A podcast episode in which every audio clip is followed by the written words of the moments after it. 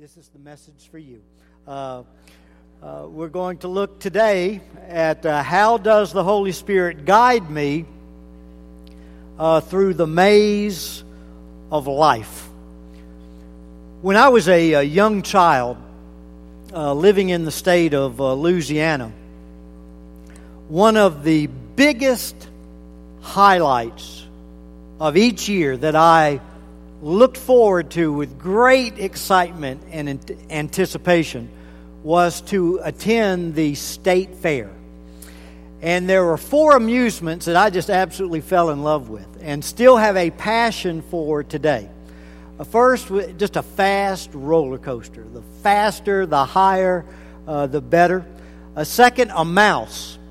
Some of y'all don't even know what a mouse is. It's very difficult to find them anymore, but typically, uh, a mouse, you'd start way up high in this little car, and uh, it would make these horrific 90 degree turns. It looked like you'd be going right over the edge, and boom, it'd turn real quick. Uh, and then bumper cars, loved bumper cars. But then I always was intrigued by the challenge of successfully, or at least trying to successfully navigate myself through a maze. And all you know what I'm talking about a maze where you'd go in, have all these different passageways, and you'd have to try to find your way to the uh, exit. And uh, interesting challenge a lot of times. You could be in there a long time before you made your way out. Well, I did meet my match one year when they put in a maze of mirrors. Uh, I'll never forget that as a little child. I, I went from, man, this is really cool, this is really fun, to this is really frustrating and confusing, to this is downright scary. I don't know that I'm ever going to get out of here. And then finally, it was just a little kid in the middle of maze screaming, Anybody, somebody, you know, rescue this poor kid. I'm lost. You know, living life is often like trying to navigate a maze. Uh, and let's be honest, uh, life often can be frustrating uh, confusing, and downright scary. Uh, last Sunday, I alluded to several passages uh, from the book of Second Corinthians where we saw life is full of stressful circumstances, uh, perplexing decisions, and painful adversity.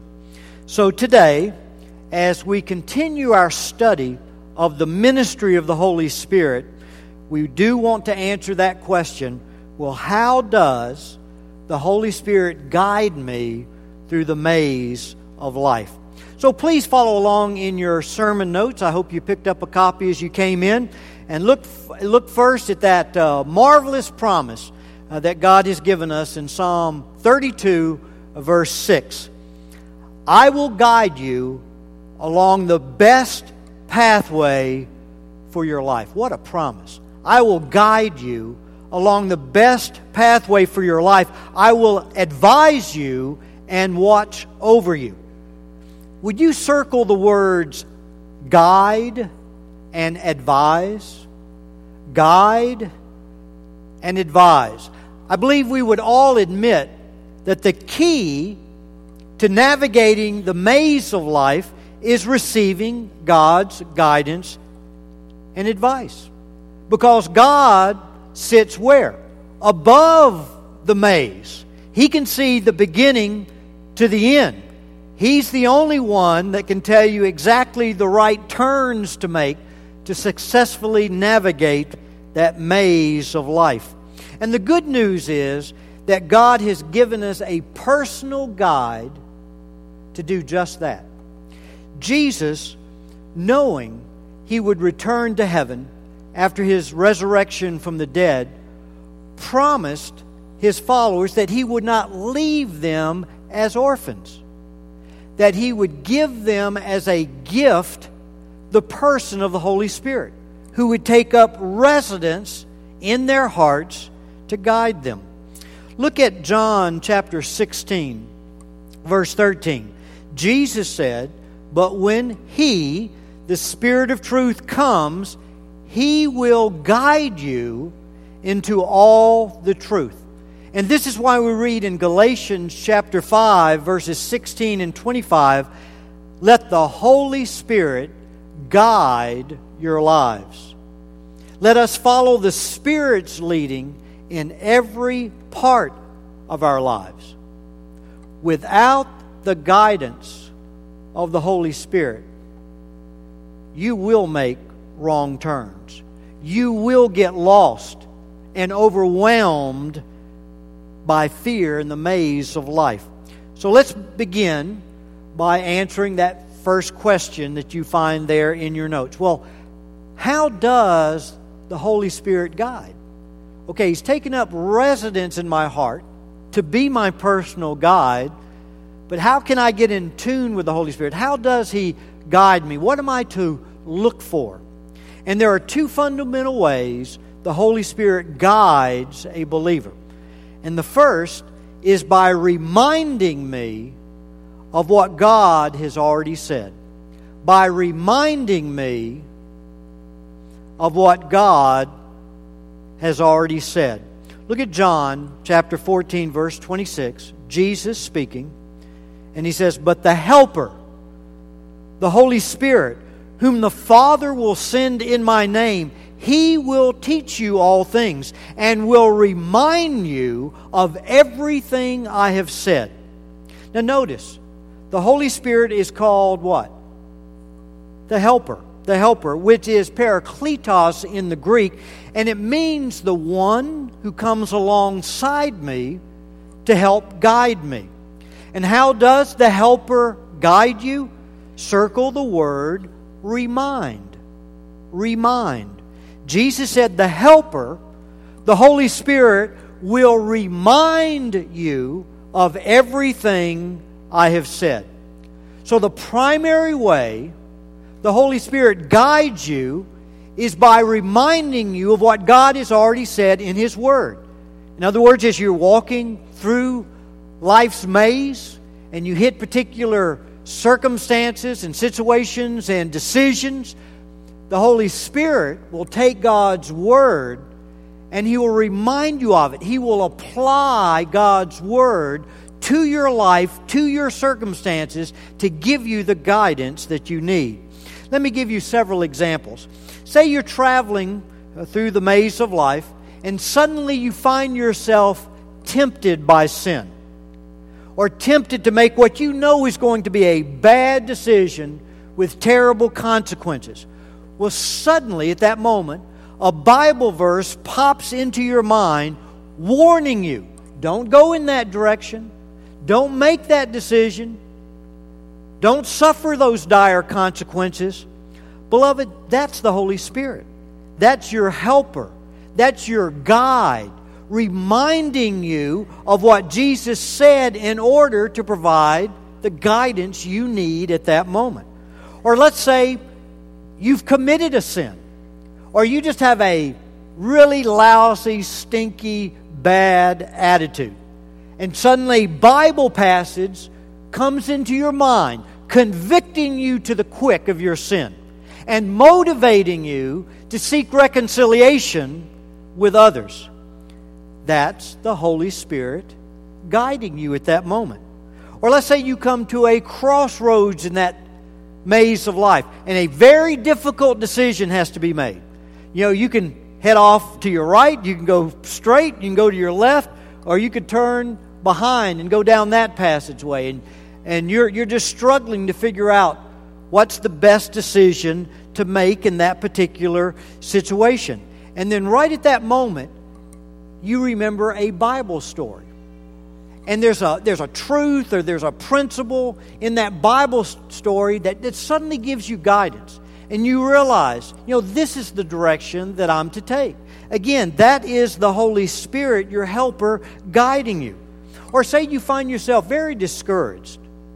Say you're very fearful about something that's, that's coming up soon. And then suddenly you remember uh, a Bible character uh, maybe a, uh, a, something out of Joseph's life or David's life or, or one of the prophets or the Apostle Paul. And, and, and, and you see in that situation God's faithfulness in their lives in a difficult situation. And suddenly, as you see that, that encourages you. And, and that, that gives you the strength to trust God and to continue to go forward and to persevere. The Holy Spirit guides you by reminding you of what God has said in His Word. Now, let's be honest a moment. Sadly, for some Christians, this seldom happens. And why? Well, the answer should be very, very obvious. You first have to get into God's Word, you have to study it, you have to learn it, so that the Holy Spirit can remind you of it. And when the Holy Spirit does remind you of God's Word, do not ignore His prompting at that moment. Remember 1 Thessalonians chapter 5 verse 17, a verse that we saw and looked at the last 2 weeks. It says, "Do not stifle the Holy Spirit."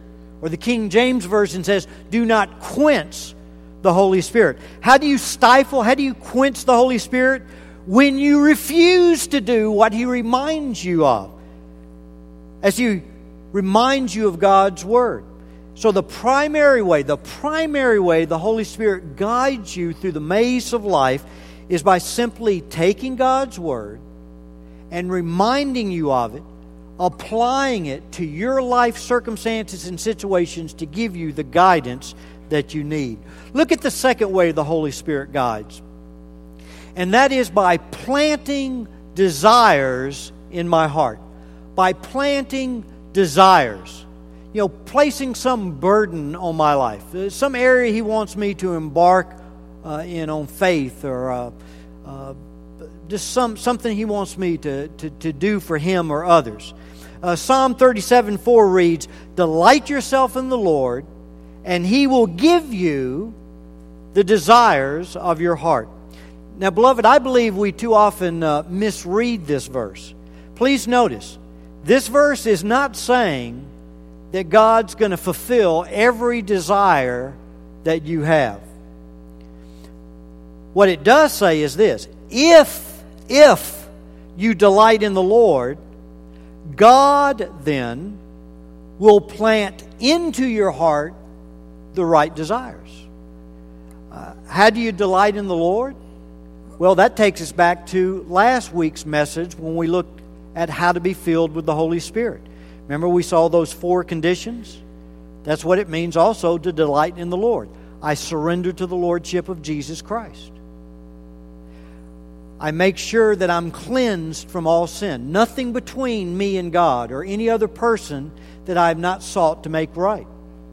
I do not resist God's efforts to break me of self sufficiency, to teach me to truly depend upon Him and to trust in Him and I quickly obey His word.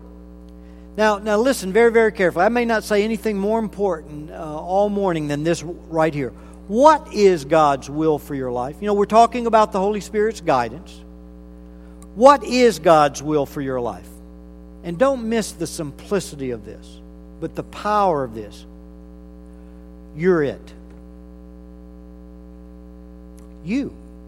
Ephesians 2:10 says, "You are God's workmanship."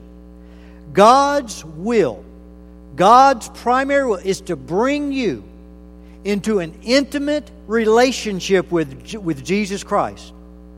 Where in that relationship, you are conformed into the likeness of Jesus in your character and in your conduct in your attitudes, in your perspectives and values upon life.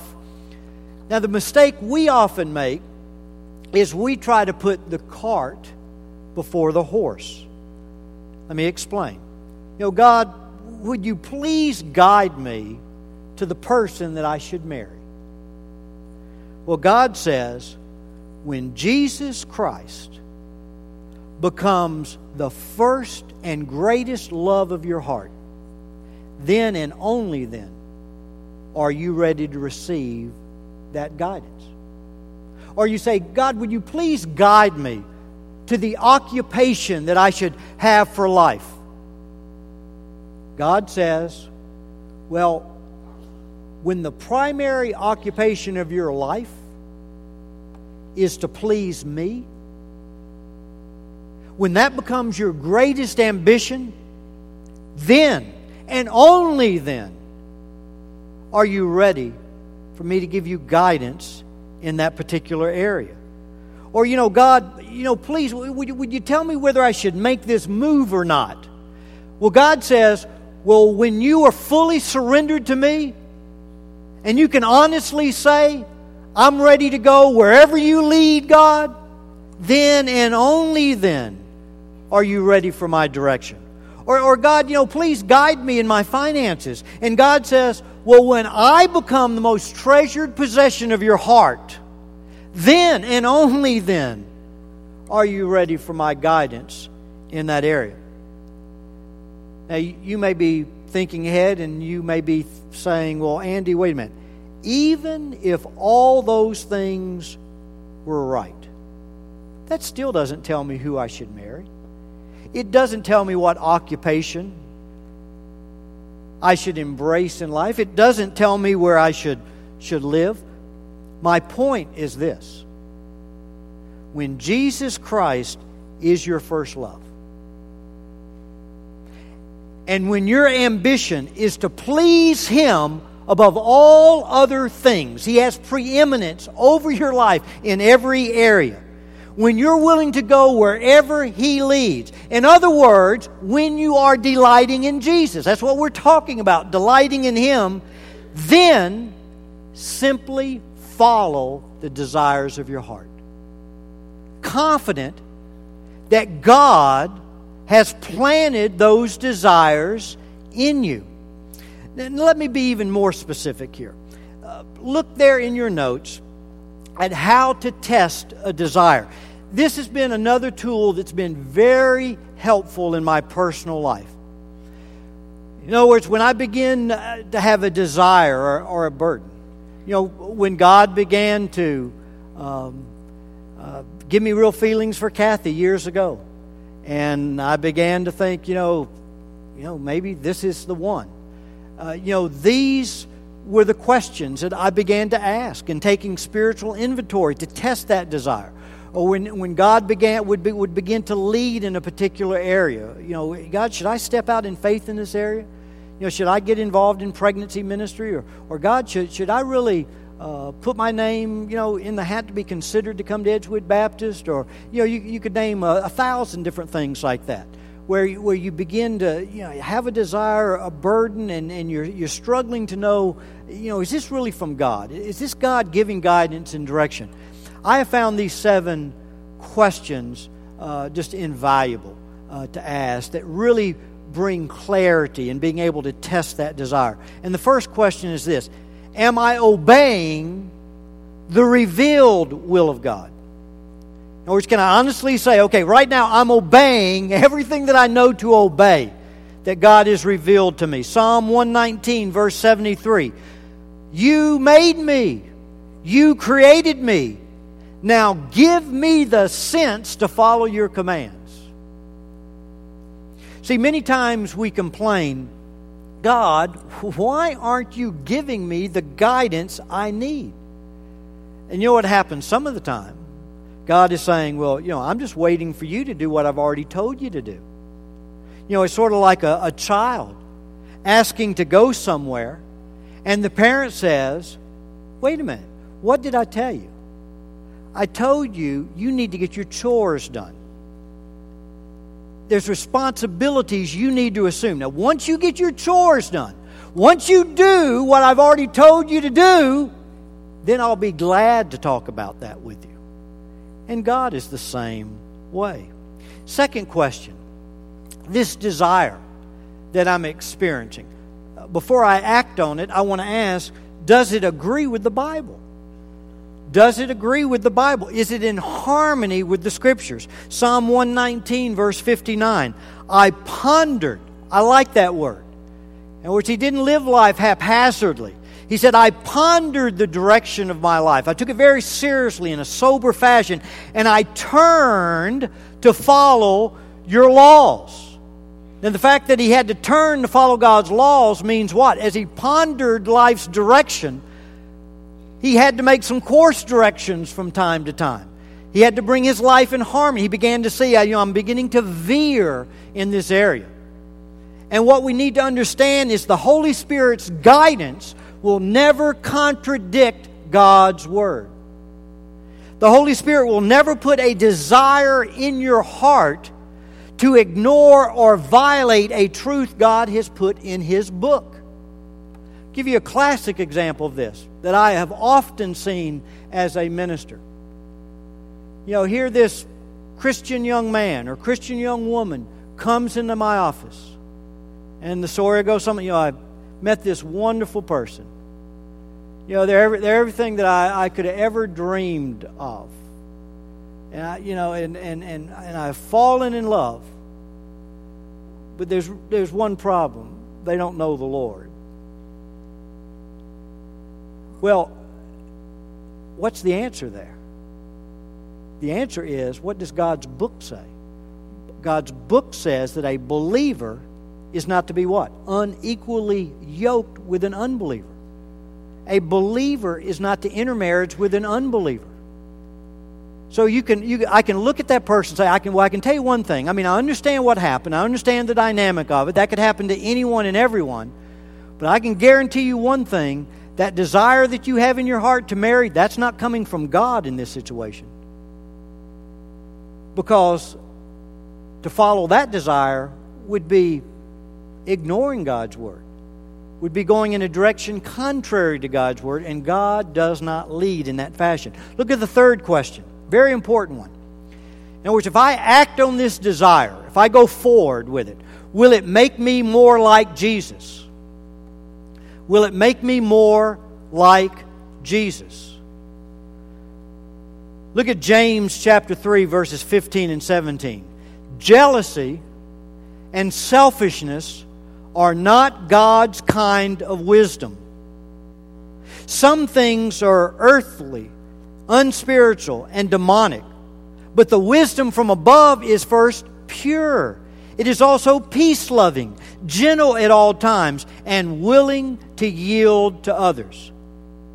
See, as we've already emphasized, we've, we've been clearly told that the primary ministry of the Holy Spirit in the life of a believer is to glorify Jesus, which means not only to make Christ known to us, but as we've seen, to make us like Jesus Christ.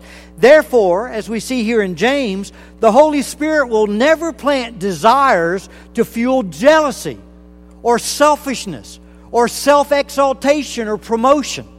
He only plants desires that are going to lead to purity, peace, and humility.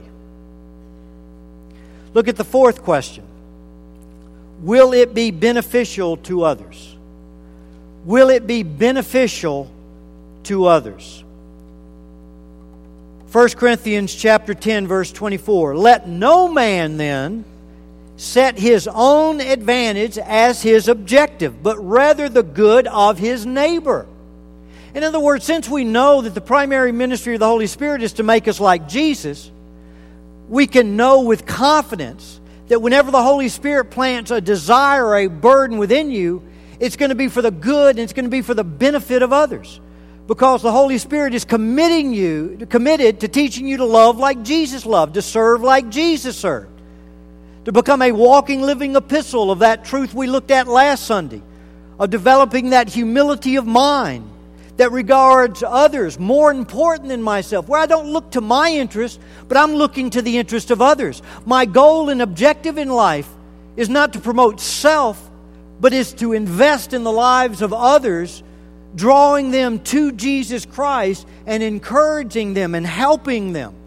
So, as I examine this desire, I need to ask will this be beneficial to others? Will it be instrumental in making a difference positively in the lives of others? A fifth question Does my church family confirm it? Does my church family confirm it? Look at Proverbs 11, verse 14. Where there is no guidance, the people fall, But in, notice, abundance of counselors, there is victory. In abundance of counselors. One of the reasons we're in a church family is to encourage one another and to hold one another accountable. You know, as you're wrestling with a decision in life or wrestling with a particular desire or burden, I guarantee you'll be able to find believers in this church family that are more mature than you, that have had more experience than you. You should aggressively seek them out. You don't want to shy away from that. No, you want to be aggressive because you need their encouragement, you need their accountability, and you share with them this burden that you have, this desire, uh, and, and, and run it by them. And, and make sure that those that you trust spiritually, your, your spiritual leaders, uh, those that you respect, they can affirm it, confirm. You know, there's another Proverbs that says, the person who isolates himself, that tries to live that lone ranger Christian life, it, it says that person uh, actually abandons wisdom. He, he, he's, just, he's just turning away from wisdom. So, again, if you are looking to see whether or not the Holy Spirit is leading you in this direction, seek the counsel of others. Look at the sixth question. This is a good one, a very simple one, but a very practical one. Does it concern my responsibility? Does it concern my responsibility? Good example is John 21, verses 21 and 22. Peter asked Jesus, what about him, Lord? And you know who he was pointing to, if you're familiar with the passage, the Apostle John. Know, this is after the resurrection, and Jesus had that marvelous encounter with uh, Peter and John uh, there at the Sea of Galilee, and uh, he's telling them about things in the future. And Peter said, well, well, what about him? And notice what Jesus says. Jesus replied, If I want him to remain alive until I return, what is that to you? As for you, what? Follow me.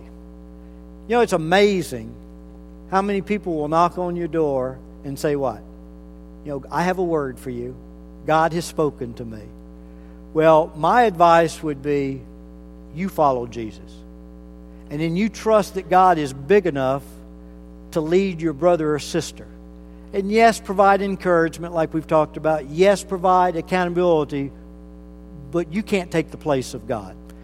It's not for you to assume responsibility that God has not given you. And that individual is not your servant, it's God's servant. And let God lead them and you encourage them in that. And then a seventh and most important uh, question asked Do I sense God's peace? And that's one thing you can't fake. Do I sense God's peace?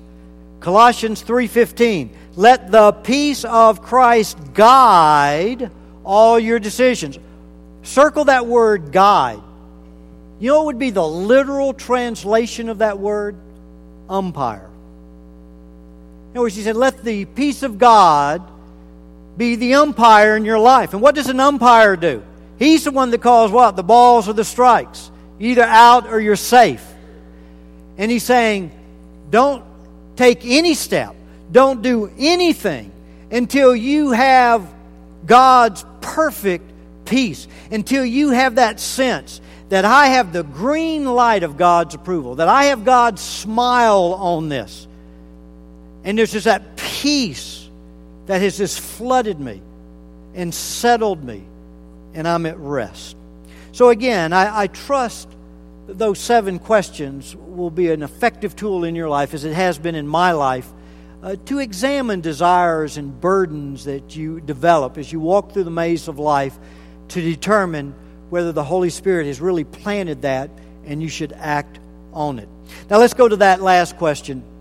Okay, well, how do I receive God's guidance? We've seen how the Holy Spirit guides, that He primarily just takes God's Word and He reminds me of His Word as I walk through life and hit particular situations, circumstances, adversity, decisions. He'll, he'll take God's Word, He'll apply it, and I act on that. We've seen how the Holy Spirit will plant desires and burdens to give direction in life and how to test those desires. But how do I receive God's guidance? I want to mention three things. Very, very important. First one, first, ask for God's guidance confidently. Ask for God's guidance confidently. Would you take your Bibles and turn to Matthew chapter 7? Matthew chapter 7. If you don't have a Bible with you, there should be Bibles in the uh, pews, and you could just grab one of those. Matthew chapter 7, I want us to look at verses 7 through 11.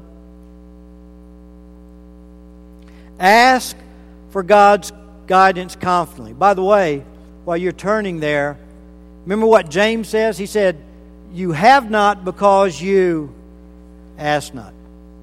One of the primary reasons we often don't receive God's guidance is we don't ask for it. And God is saying He wants us to, to come to Him as a child with His Father and to come confidently, knowing that He wants to provide that guidance. Look at verse 7. Ask, and it shall be given to you.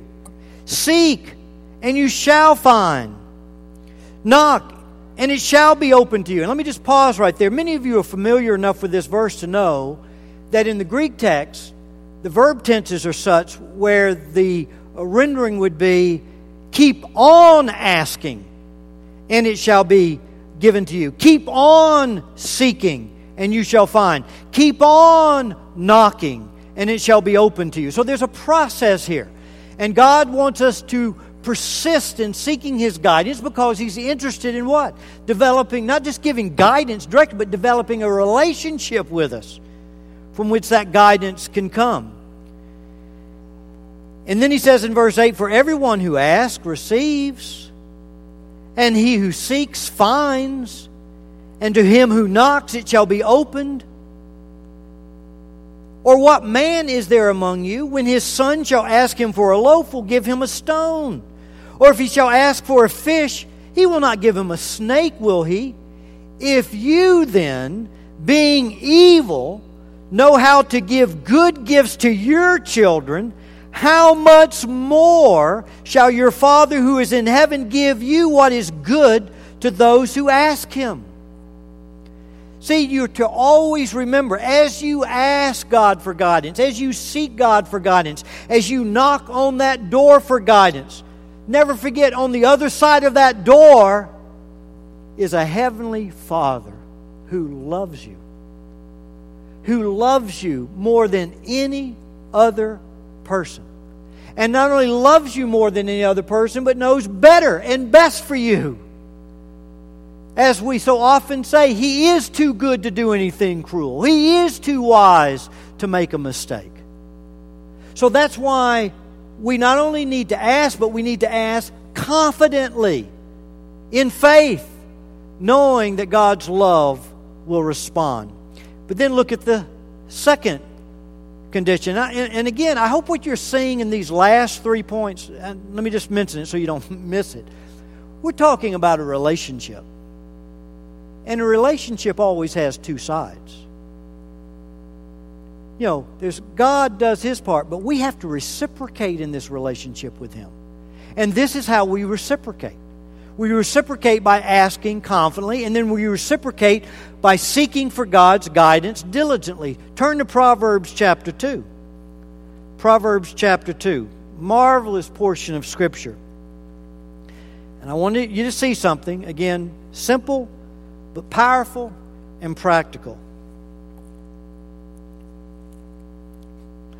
Before we read the verses, let me just point out something. Look at verse 1. Look how it starts. He says, My son, and what's the next word? If. Okay, he's about to lay down some conditions. He's saying, My son, if. And he's going to lay down these conditions. If you do this, if you do that, then go to verse 5. And what's the first word? Then. In other words, if you do these things, then this is what God will do for you. And now, read the passage. My son, if you will receive my sayings and treasure my commandments within you, make your ear attentive to wisdom Incline your heart to understanding. For if you cry for discernment, lift your voice for understanding. If you seek her as silver and search for her as for hidden treasures, then you will discern the fear of the Lord and discover the knowledge of God. For the Lord gives wisdom. From his mouth come knowledge and understanding. He stores up sound wisdom for the upright. He is a shield to those who walk in integrity. I would strongly recommend that you go back in those in those first four verses and just circle the verbs, the action words, what God is asking you to do to reciprocate in this relationship that He's entered with you. And what does He ask? He says, What? First, receive. Receive my sayings.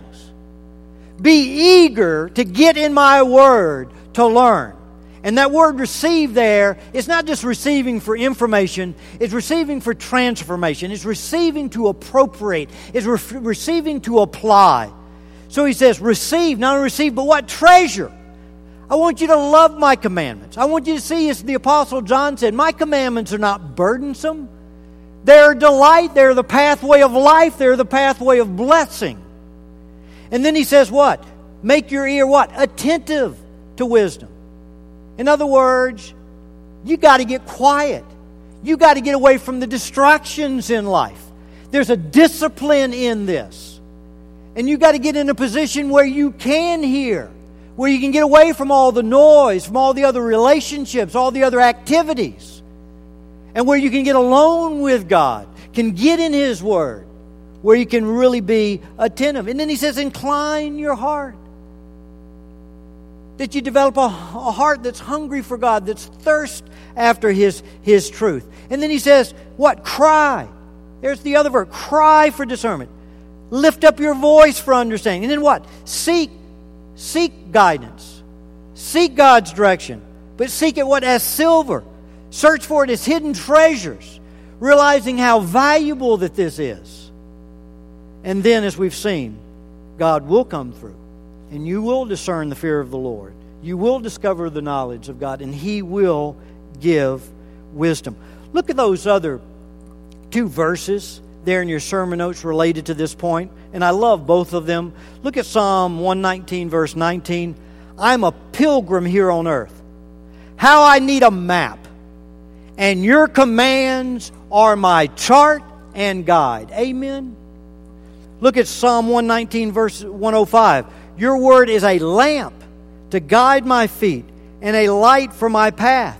Beloved, the Bible is your map, it's your chart, it's your guidebook. Did you know in the Apollo space missions to the moon, they were on course? You can check this out. They were on course less than 1% of the time. They were constantly needing mid course corrections from mission control. Can you imagine what would have happened if they only checked with mission control once a week? Yet, for some of us, the only time we get any biblical input is on Sunday morning. And you wonder. And you wonder, well, how do I get off course so quickly? Did you know by giving just 15 minutes a day, you can read through the entire Bible in a year? Just by giving 15 minutes a day, you can read the Bible through in a year. You know, it's amazing to me how many people how many people who say, you know, I believe the Bible from cover to cover. Yet they've never read the Bible from cover to cover. See, here's the simple point. You need to set aside each day a time to check in to God's mission control to get any course corrections, to make sure that your life is in harmony with God's truth and His will for your life. Now, let me show you how to read the Bible. I've shared this on many other occasions, but it, it, it, it's such a practical tool. I like to often remind you of it there are nine things. Now, these aren't the only nine things, but this is a good start for you. There are nine things you should always look for when you're reading the Bible. And I would suggest, this is what I would suggest. I would suggest you would literally cut, cut that out of your sermon notes. These nine things, these questions, and that you would, you would tape them in the cover of your Bible.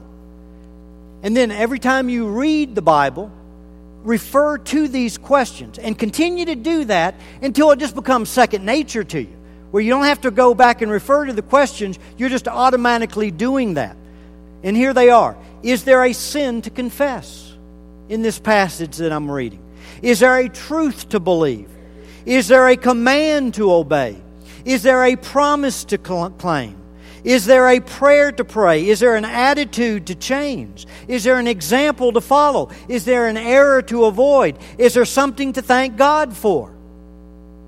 Now, I don't know if you've realized that all we're talking about right here is meditating on the Scripture.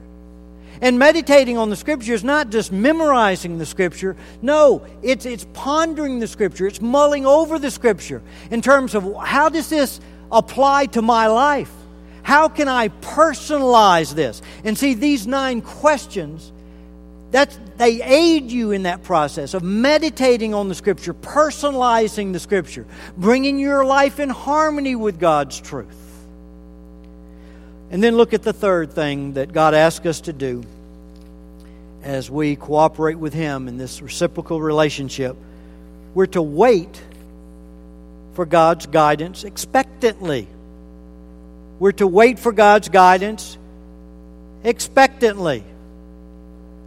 Know that He'll give you the guidance and He'll give it to you in the right time.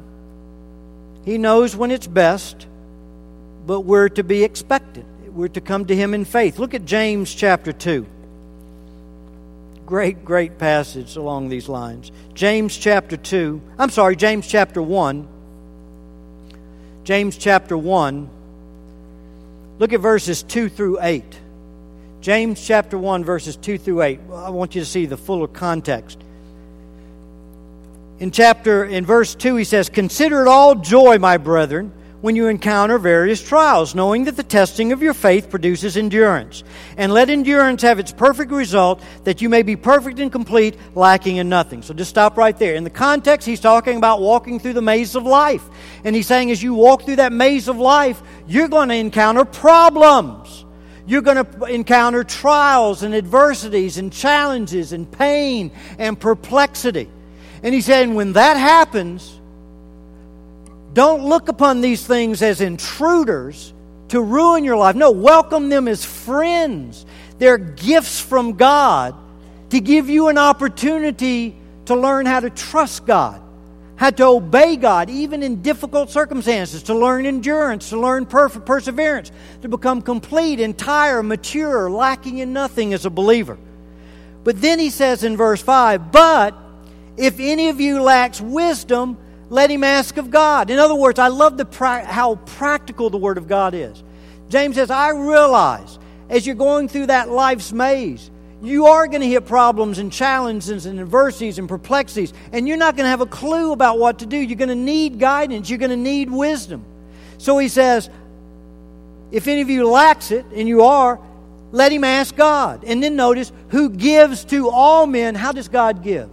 Generously and without reproach, and it will be given to him. But then don't miss verse 6. But let him ask in faith.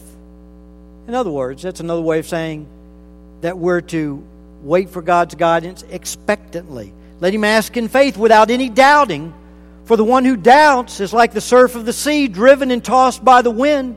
For let not that man expect that he will receive anything from the Lord, being a double minded man unstable in all his ways.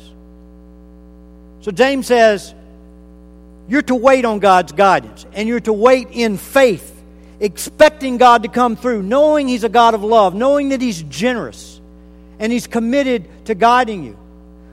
But He's warning us. He said, Don't dare think you're going to get anything from God. You're not going to get guidance. You're going to get zilch from God if you're double minded. You say, Well, what is double minded? Again, not difficult to say. We go back to our lesson on the filling of the Holy Spirit. those four conditions. Being double minded is violating those. It's when you don't submit to the lordship of Jesus Christ. When Jesus would look at you and say, Why do you call me Lord, Lord, and not do the things I tell you? That's a double minded person. Or not being cleansed from all sin, flirting with sin, embracing sin, not forsaking it, not confessing it, or resisting God's efforts to break you of your self sufficiency. Being content to stay in your stinking pride and your arrogance, not to learn humility and peace and purity. Or what? Not obeying God's word. You know, giving Him half hearted allegiance. That's being double minded. And so, what's the lesson for you and I? He says, hey, yes, you're to ask confidently. You're to seek for His guidance diligently, and you're, you're to wait for His guidance expectantly. But you need to be single minded with God, with a single heart, totally devoted to Jesus Christ, realizing it's not about you, it's about Him. Realizing the whole issue is submitting to His authority to serve His agenda, to serve His plan for your life, and to gain His approval. Now, folks, as we come to the invitation, uh, I hope another thing is very obvious. If you do not know the Lord Jesus, you know, the only way to know God's guidance is know the guide, is to know Jesus. Jesus himself said, They follow me because they what? They hear my voice. Because they've entered a relationship with me. Romans 8:14 says, "For all who are being led by the Spirit of God, these are the sons of God." Would you bow with me in prayer? Just right before we move into the invitation, I just want to give each of you an opportunity to respond in your heart to the truth that you've heard today. You know, you how many times have you heard me say from this pulpit, listening to a message has never changed the first person. It's what you do with the truth. It's, it's acting on the truth that brings change. And what I've always encouraged you to do, anytime you listen to any message, at least pick out one area where you can zone in on that area really surrender that to God and ask God to take you deeper and do a significant work there. And so, right now, you may even want to just with your notes there on your lap, just let your eyes just float over those notes. And is there a particular area in today's message? Is there a particular truth that just stands out to you that God is speaking to you here? This is an opportunity for you to check in to mission control, to make the course correction, to get back on with God's plan for your life.